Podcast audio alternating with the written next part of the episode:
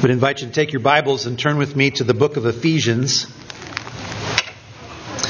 The book of Ephesians, that's in the New Testament.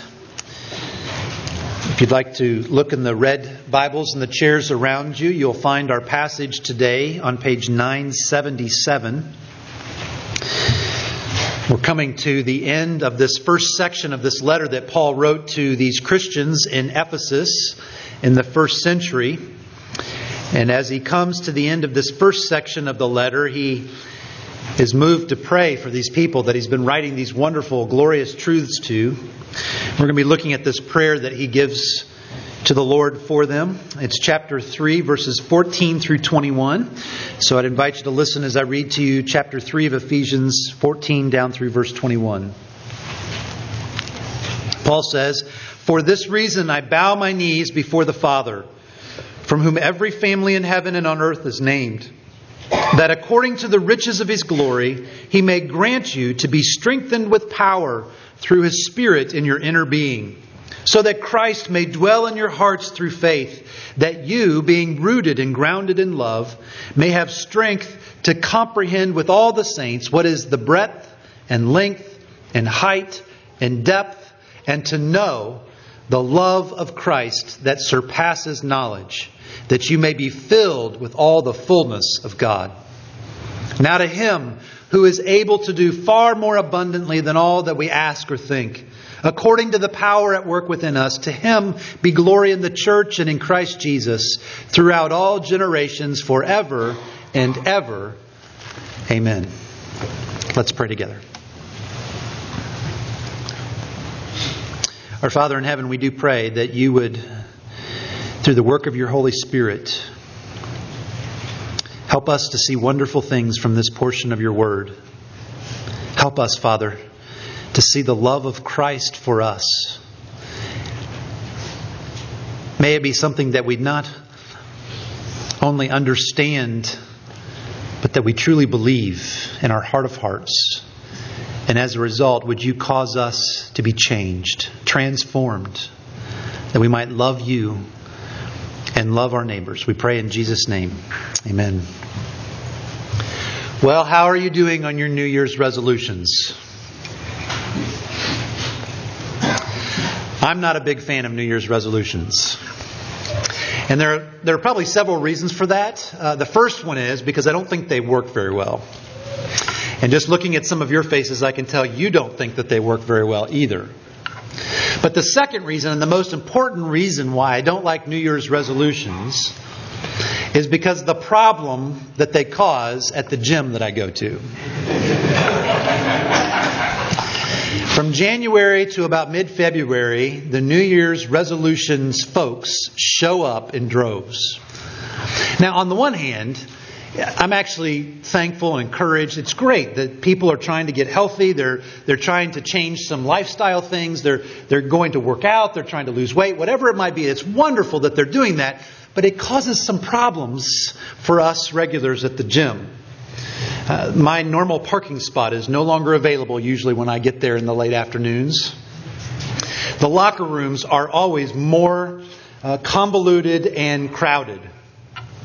And I've been finding that I have to wait to get onto the cardio machines or the weightlifting machines that I normally use. And you can tell who the newcomers are and who the old comers are because the newcomers don't really know the rules very well, both the stated rules and the unstated rules of how you're supposed to conduct yourself at the gym. And it's interesting because if you walk around the gym, you can tell who the regulars are because we all walk around with kind of a forlornness on our face as we are waiting out until the middle of February. And we can even encourage one another sometimes by saying, just hold on until the middle of February because we know if we do, the New Year's resolutions crowd will thin significantly.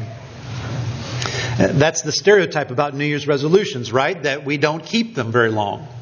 We make an effort, we try, we do some things, we make some changes, but over a course of time, we don't persevere.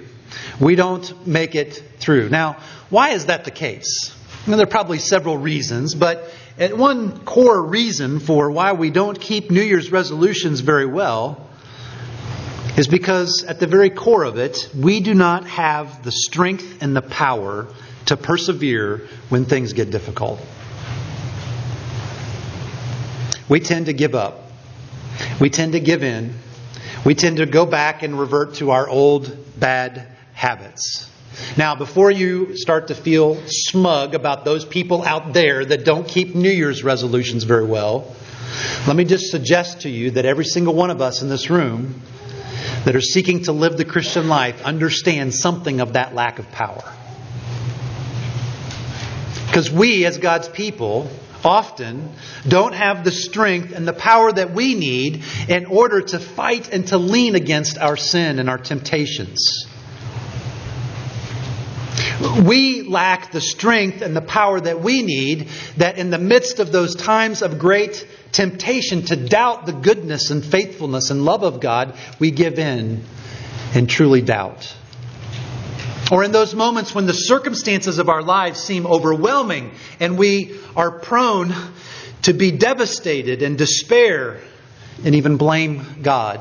We lack the strength and the power that we need in order to fight against our temptation and lean against our sin and not be destroyed by the circumstances of our lives. But what if I told you that indeed there is a power a real power, not something that we just confess with our lips, something that is in the clouds, but a real experiential power that enables us to persevere, to fight against our temptations, to lean against our sins. There is such a power. It's what Paul is talking about here in these verses, in verses 14 through 21.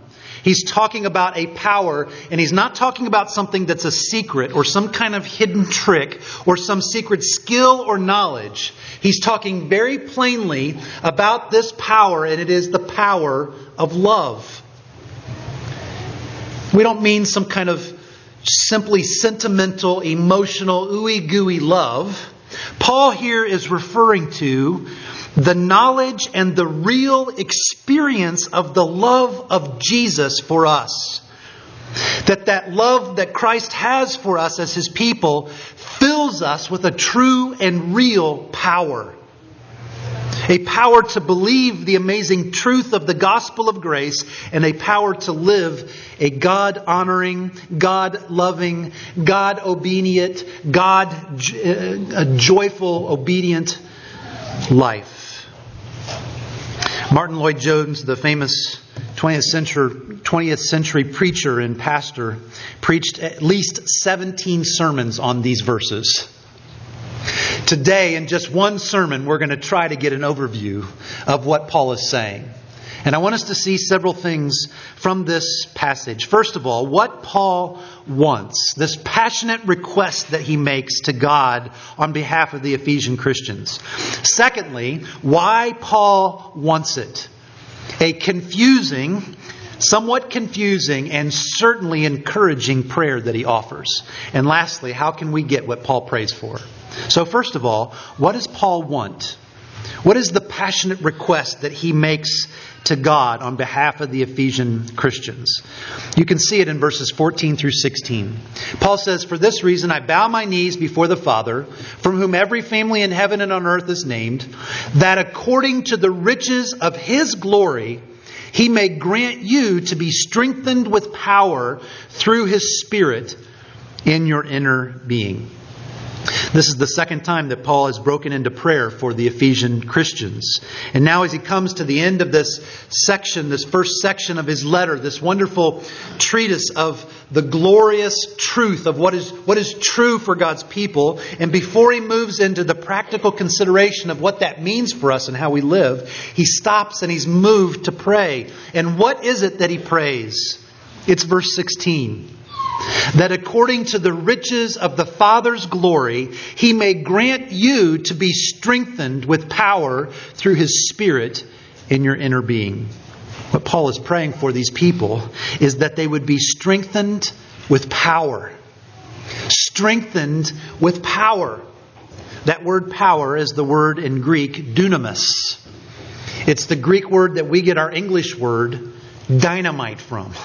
Do you see what Paul is praying for these people? That they would be strengthened with an explosive power. A power that when it is affected, that when it goes into effect, it causes things to change. That's what he's praying for, these people. And notice how he sees that happening in their lives. He says at the beginning of verse 16, according to the riches of the Father's glory, and then later in verse 16, through his Spirit. In other words, what Paul is saying that the, the way that this comes about, how this comes about, is out of or from the riches of the Father's glory and through the work of the Holy Spirit, so that, he goes on to say in verse 17, Christ would dwell in our hearts through faith. Paul is being intentionally Trinitarian in what he is saying. Paul is praying for the work of the Father, the Son, and the Holy Spirit to fill us with a strength and power he couldn't be more clear that the way that this happens is through the work of God. It's not something that we create. It's not something that we conjure up within ourselves. It is a work of God in us and through us. And notice what he says about where this takes place as well. In verse 16, in your inner being, he says. Verse 17, in your hearts. If you know much about the Bible, you know that when it speaks about inner being or the heart, it's speaking about the very core of our being. The Puritans used to refer to it as the seat of our affections. It is that motivational structure of everything of who we are and how we live our lives. If you go see a physical therapist, if you go see an occupational therapist, if you go see an athletic trainer at the gym, and you, you are seeking to become stronger, uh, physically stronger, one of the things that they're no doubt going to work with you in is to strengthen your core muscles. They're going to make you do planks and various things like that. Why? Because they understand the physiology of our bodies. That if the muscles that we can't see very well, the ones that are deep inside of us, if we strengthen those, then the entirety of our bodies will be strengthened. But when those core muscles are, are weak, we'll have back, problems and leg problems and neck problems. And, and there's an analogy here of what Paul is saying. He is praying for these Ephesian Christians that the core muscles, spiritual muscles of their whole being would be strengthened with power, with dynamite power, so that they can live for the Lord and believe in the gospel. And notice about what he says here about when he wants this prayer to be effected in their lives. It doesn't really say anything in the text itself about a timeline that is in Paul's mind, but Paul does show us something about the urgency and the importance that this is to him. He shows us this deep passion that he has in his request for the Ephesian Christians. You can see it in verses 14 and 15. He says to them, I bow my knees before the Father now, when we hear that, we kind of read over it quickly and it doesn't grab us as much. But the readers, when they heard Paul say, I am praying to the Father on your behalf that you would be strengthened with power, and I am so moved to do this that I am bowing on my knees to do it, they would have said, Whoa! The, proper and usual posture of a, of a Jewish man to pray was not to bow, but to stand. When someone bowed in that culture, it was to express a particular earnestness, a, a particular importance. So what Paul is saying here is that this is something that is so uh, so important to him. He, he is being earnest before his Father, and it is an urgent prayer request. It is something that he desires for God to do now in the lives of these people. This is what Paul wants. That according to the riches of his Father's glory, that his Father would grant you to be strengthened with power through his Spirit in your inner being. So, why does Paul want that? There's both something confusing and very encouraging about Paul's prayer here. What's confusing about this prayer? There are several things that Paul mentions in this prayer that he's praying for the, to be true for these Ephesian Christians. Several things that he wants them uh, to believe, several things that he wants to be true of them. But the things that he's praying that he wants to be true of them are things that Paul has already said are true of every Christian. There are things that are true at the moment that someone becomes a Christian, the moment of their conversion, the moment that a heart has been changed from rock to flesh and puts faith in the Lord Jesus Christ. Just look at some of the things that he's praying here. He prays in the beginning of verse uh, 17 that Christ would dwell in their hearts. But he's already told them at the end of chapter 2 in verse 22 that in him, in Christ, you also are being built together into a dwelling place for God by the Spirit. They are already a dwelling place of God. We know that from 1 John chapter 4, where, John tells us, By this we know that we abide in him and he in us because he has given us of his Spirit. The moment that we become a Christian, the moment of our conversion, Christ dwells in our hearts. And he goes on and says at the beginning of verse 19, another part of his prayer, is that they would know the love of Christ. But we know from 1 John 3 and 4 that all Christians in some way on some level, when they are brought to faith in the Lord Jesus Christ, have some kind of understanding and knowledge of Christ's love for them. That happens at their conversion. And again, at the end of verse 19, he talks about how he wants them to be filled with the fullness of God. But already earlier at the end of chapter 2, in verses 22 and 23, he said, And he put all things under Christ's feet and gave him as head over all things to the church, which is his body, the fullness of him who fills all in all. And Paul would also go on in Colossians chapter 2 to say, For in Christ, if you are in Christ, the whole fullness of deity dwells bodily in Christ, and you have been filled in him all of these things that Paul is praying that would be true of the Ephesians are things that are already true of every Christian, including these Christians in Ephesus. So, why is Paul praying these things to be true of them?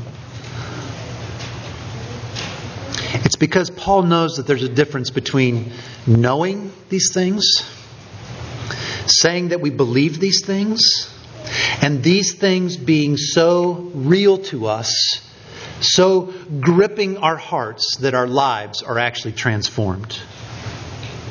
There's a sense in which every single one of us in Christ this morning are phony Christians. That every single one of us in this room this morning are hollow and fake. Now, why can I say that? It's because every single one of us knows the experience of saying that we believe these things and actually believing these things.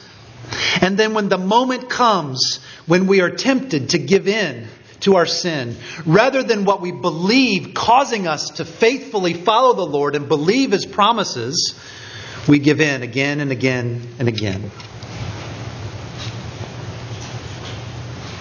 What we say we believe and what we understand doesn't grip our hearts such that our lives are transformed.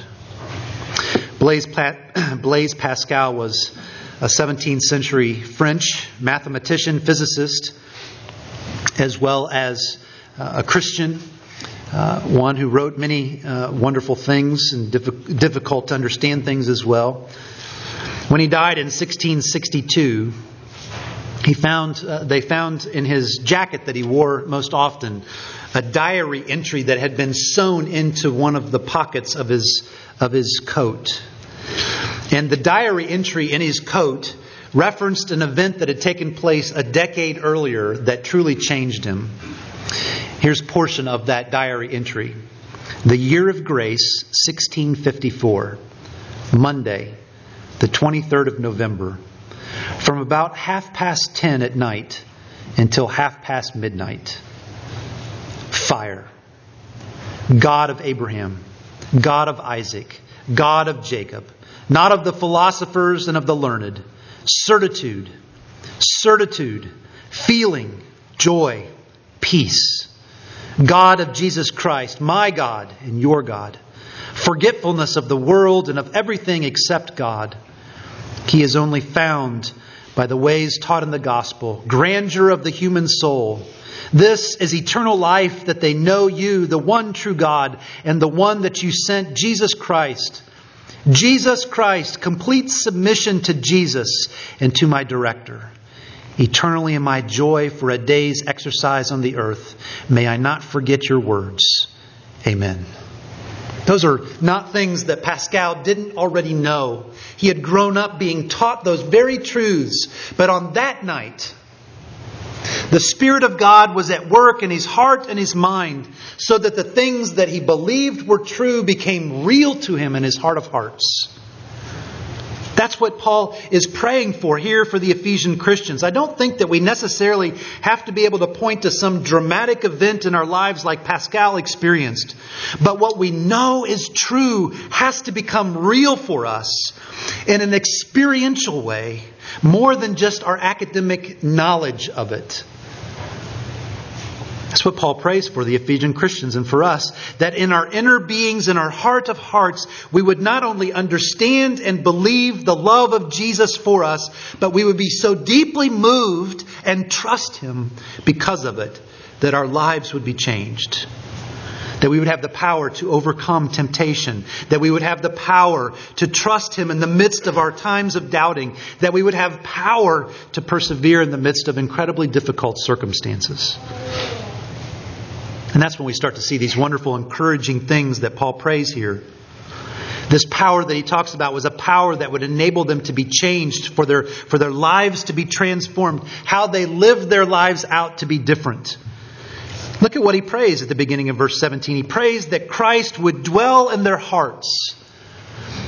That word that Paul uses there, dwell, was very specifically chosen. Paul could have picked a number of different words to, to get that sense there, but the, but the word that he picked there to mean dwell has the sense of permanency. He's talking about a home, not a hotel. And do you see what he's saying? He is praying for them to have a sense that Jesus Christ is dwelling in their hearts through faith. Why? Because if we have a sense that Christ is dwelling in our midst, it will give us strength and power to fight against our sin and temptation. Think about the many, the many times that we're tempted. Perhaps tempted to disobey your parents. Or perhaps tempted to be unfaithful to your spouse. Or perhaps tempted to lie at work to further your career. What if in every single one of those moments we were filled with an understanding of the presence of Jesus Christ in that midst, in the midst of us. And the moment when we are tempted to sin and to give in, that Christ is with us.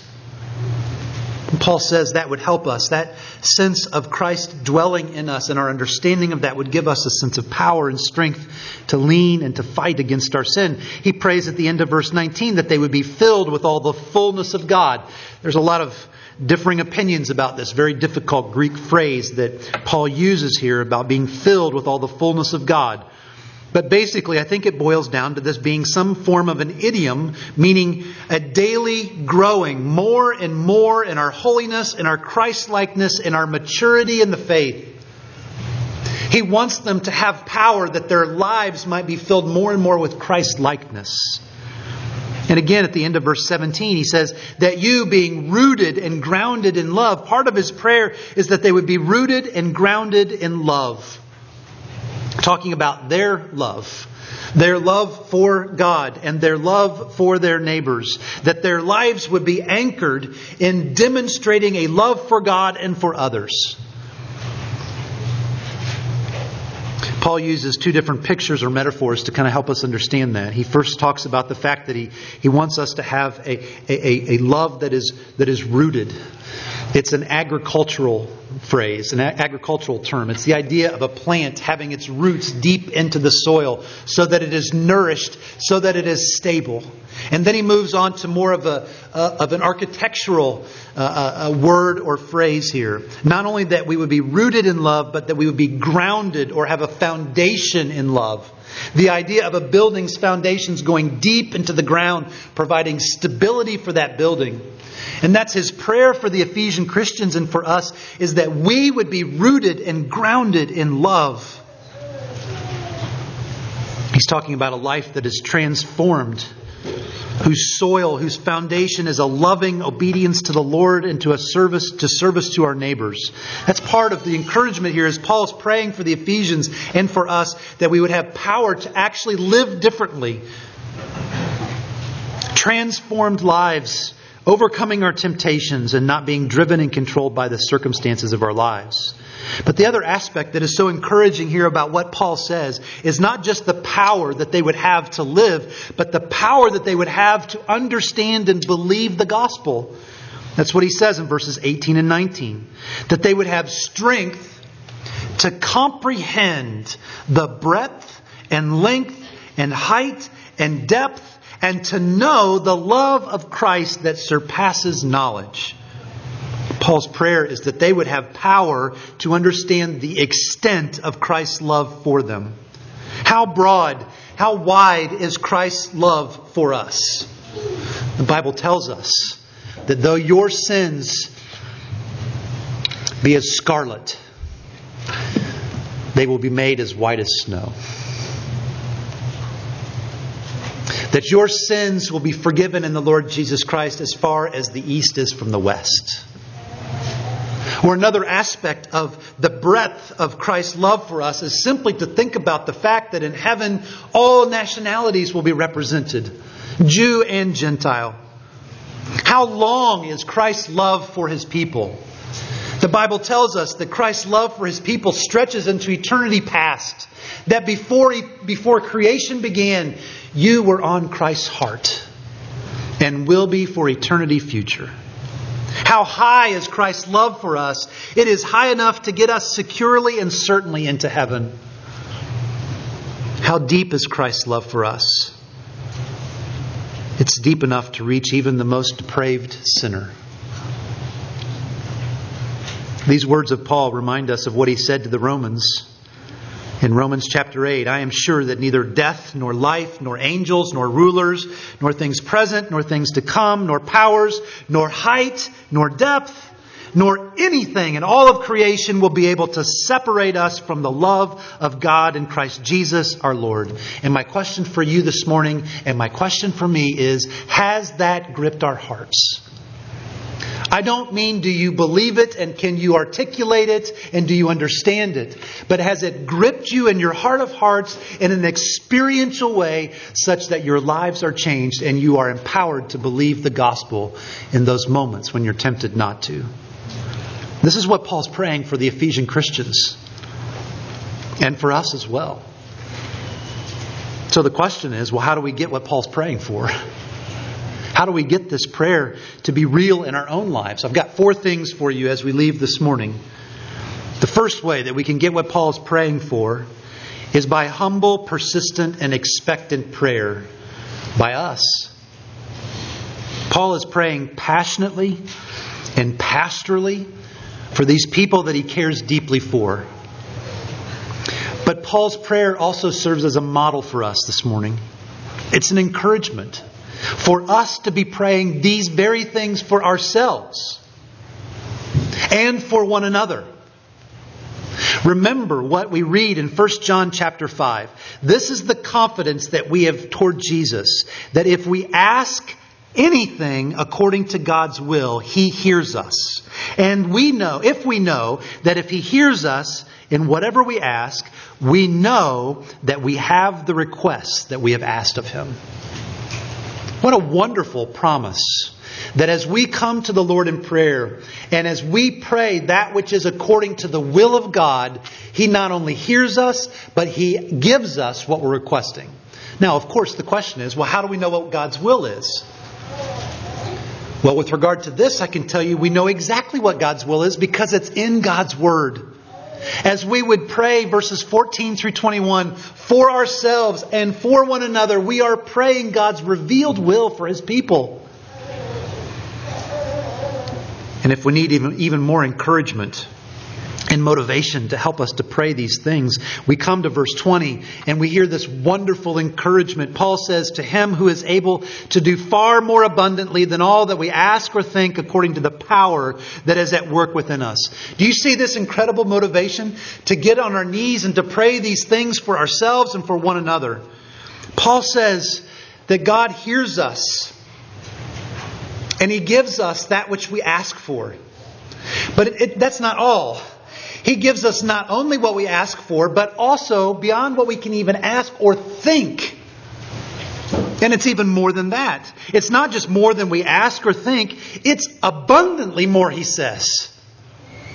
And it's even more than that. It's not just abundantly more than we ask or think, it is far more abundantly than we could ask or think. And it's all because of the power of God that is at work within us. How that should motivate us to be people of prayer, to pray these things for ourselves and for our brothers and sisters in Christ. A second thing that helps us to get what Paul's praying for in our own lives is that we have to wrestle with ourselves. Now, where did I get that from the text? If you look back at verse 18, he says that you may have strength to comprehend the extent of Christ's love for you. It's that word comprehend. It's really it's, it's an intriguing word. Of all the words that Paul could have used to come up with some kind of sense of helping us to understand the extent of Christ's love, he uses the word katalambano. That word in the Greek literally means to overtake or to apprehend or to overcome by force. And it has this sense of running after someone, grabbing them, and wrestling to them to the ground and overcoming them. Now, Paul's not talking in this passage here about us doing that with God. He's talking about us doing that with ourselves. That we would have the power of God so that we internally would be able to comprehend the love of Christ. That we would wrestle with ourselves that in those moments when we are tempted to give in to our, our sin, those moments when we are tempted to give in to those besetting sins that seem so precious to us at times, those moments when we are tempted to doubt God's goodness and faithfulness, those moments when we are tempted to despair because of the circumstances of our life, we would wrestle with ourselves in our hearts and our minds. That we would wrestle these truths into our hearts and our minds. Now, how do we do that? Psalm 19 and 119 speak about God's Word and how powerful God's Word is for us. And in, in both of those Psalms, the psalmist mentions the idea of meditating on God's Word. And that's different than reading it. It's one thing to read God, God's Word, it's another thing to meditate on it. And I think what Paul's referring to here is this idea of meditation. That, that we that we chew on God's Word, that we take it in, that we seek to understand it, that we not simply just read it and then close our Bibles, but that it, that it soak into our, our heart of hearts, into our inner beings. That necessitates that we read it for sure, but our reading it isn't the end of it, it's simply the beginning of it.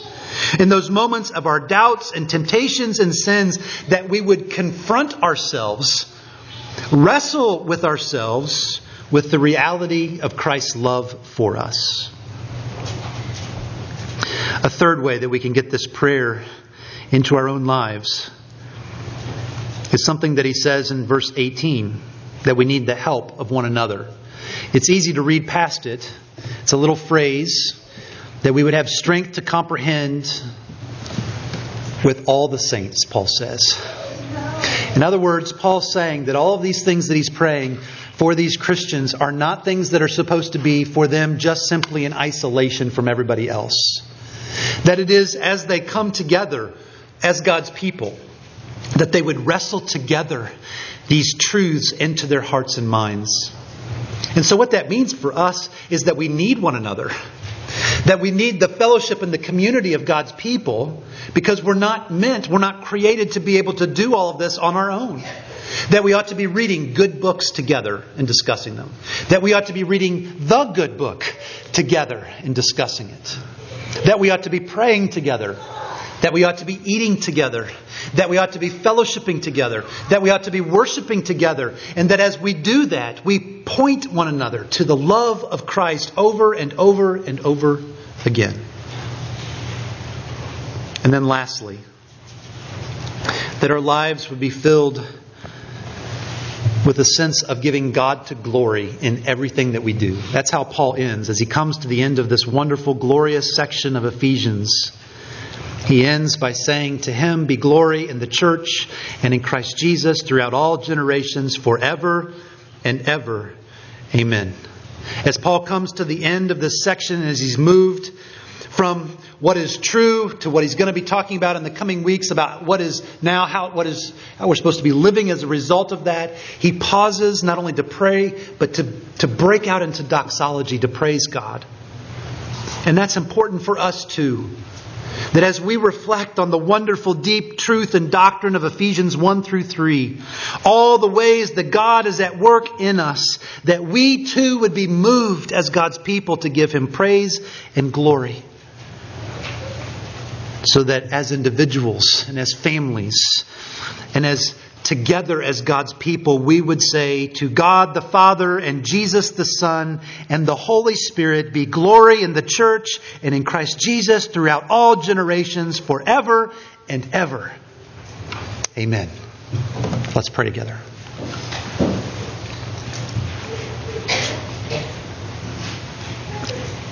Father, it's so hard for us as we go through our daily lives to exhibit the kinds of things that Paul is praying for, for these Ephesian Christians and for us. We see so many ways that we lack the power that he's praying for. So we pray, Father, through the work of your Spirit in our inner beings, in our heart of hearts, we pray for the strength and power of the Holy Spirit to cause us to be able to understand the extent of Jesus' love for us we pray, Father, that that would grip our hearts, that it would be real to us, and as a result, that you would cause us to believe and to live for you. We pray this in Jesus' name. Amen.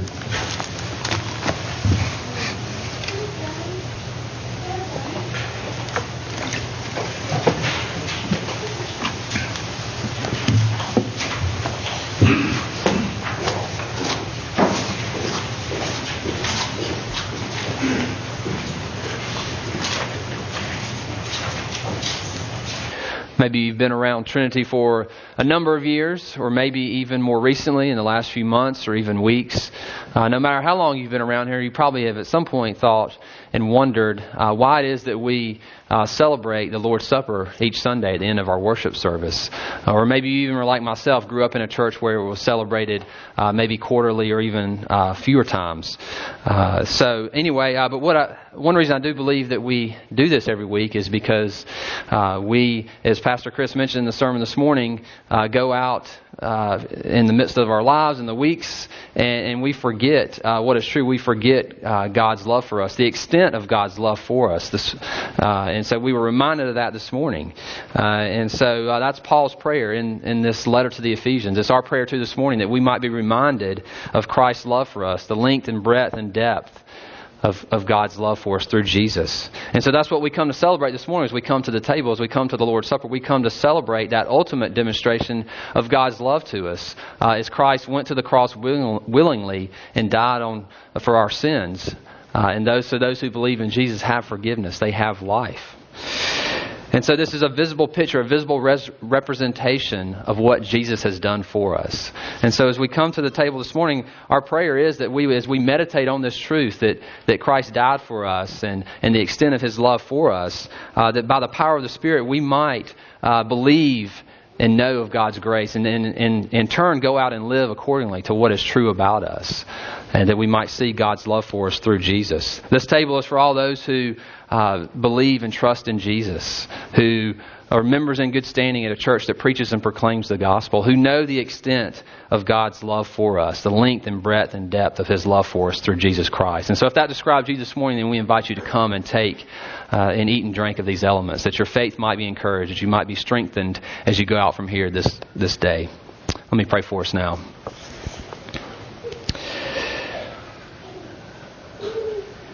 Lord, as we come before your table this morning, we uh, pray that you would remind us of your love for us, the extent of your love for us and what you did on our behalf, the length and the breadth and the depth of your love for us through Jesus Christ.